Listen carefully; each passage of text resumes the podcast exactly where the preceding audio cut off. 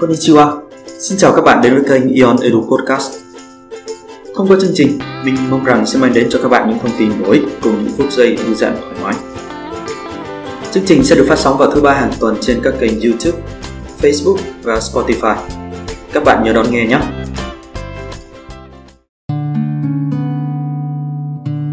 Mình là Hoàng Việt, một thành viên đến từ Học viện Ion Việt Nam. Rất vui khi giữa hàng vạn người đang bước qua nhau ngoài kia chúng ta lại có duyên được biết nhau thông qua podcast nhỏ nhỏ này. Trước khi bước vào nội dung chia sẻ hôm nay, mình muốn được hỏi các bạn, những người đang lắng nghe podcast này, đã bao giờ chúng ta cảm thấy lạc lõng, không biết mình muốn gì?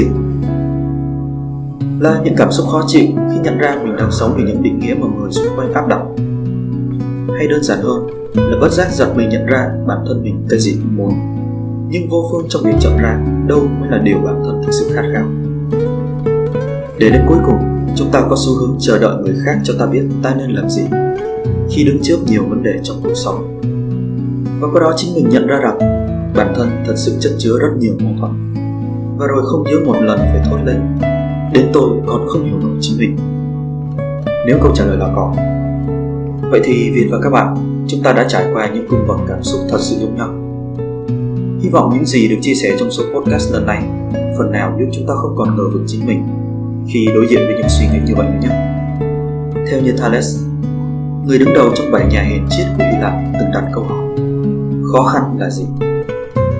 Và câu trả lời từ nhà triết học lỗi lạc này chính là Khó khăn thực sự chính là tự thấu hiểu bản thân mình Với việc từng trải qua giai đoạn làm việc tại Việt Nam và Nhật Bản Cũng như có cơ hội giao lưu với nhiều người bạn, đồng nghiệp tại hai nước Mình nhận thấy vấn đề chưa thấu hiểu được bản thân hoàn toàn là câu chuyện không hiểu cho dù bạn đến từ đâu tuổi tác ra sao? Giới tính thế nào? Thì câu chuyện về mâu thuẫn nội tại này hoàn toàn có khả năng xuất hiện ở mỗi cá nhân chúng ta. Và bước chân đầu tiên trên hành trình tìm hiểu chính mình có lẽ không điều gì quan trọng hơn việc thay đổi tư duy. Đây hoàn toàn không phải nhiệm vụ đơn giản, vì chúng ta luôn có xu hướng chối bỏ các khía cạnh khó nói của bản thân và tệ hơn là dối lòng, che lấp đi sự thật. Nói cách khác, cách tư duy hiện tại khiến chúng ta không muốn nhìn vào sự thật trần trụi nhất là khi nó mang tính tiêu cực. Ta chôn chặt chúng trong lòng, lại tranh chúng trong vô thức. Có thể nói, tự dối lòng như một kẻ phản diện ẩn trong bóng tối, luôn trực chờ xuất hiện và che lấp đi cơ hội để mỗi người nhìn nhận lại chính mình.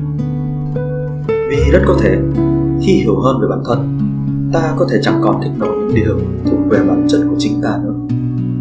Sự thật thường mất lòng và chúng ta thường chẳng thể muốn đối mặt với nó.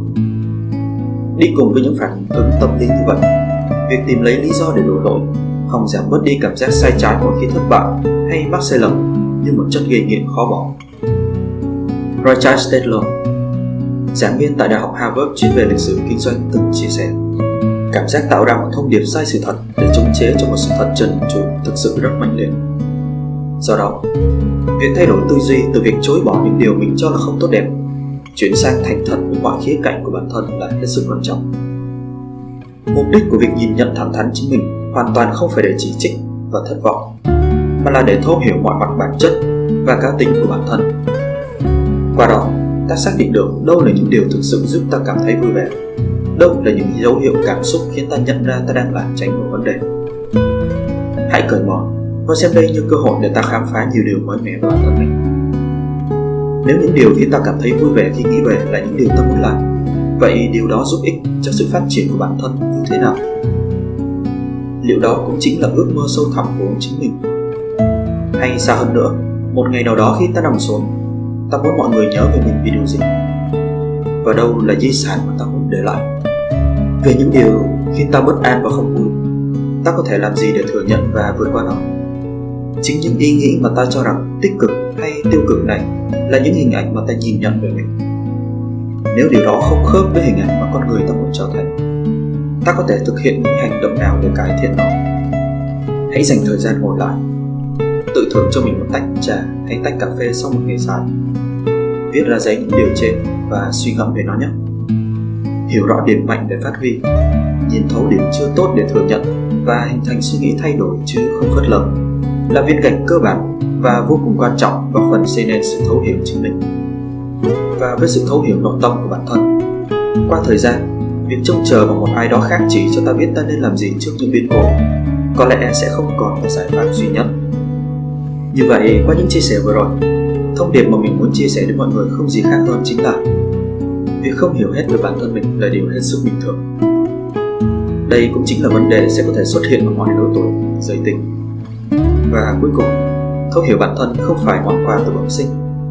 Đó là cả hành trình thay đổi tư duy, đòi hỏi sự thẳng thắn và yêu thương các khía cạnh của chính mình hy vọng thông qua tập podcast này, với những ai còn đôi chút sợ hãi trong việc tìm hiểu bản thân, xin đừng ngần ngại hay nản lòng vì mình nghĩ đây chính là một phần không thể tách rời trong hành trình trưởng thành về tâm, thân của mỗi người Cảm ơn các bạn đã lắng nghe Ion Edu Podcast. Hãy chia sẻ thêm về đề tài bạn quan tâm thông qua fanpage Facebook Ion Việt Nam Academy. Đừng quên nhấn like và subscribe kênh YouTube để trở thành người đầu tiên lắng nghe những tập podcast mới nhất của chúng mình nhé. Hẹn gặp lại các bạn ở những tập sau.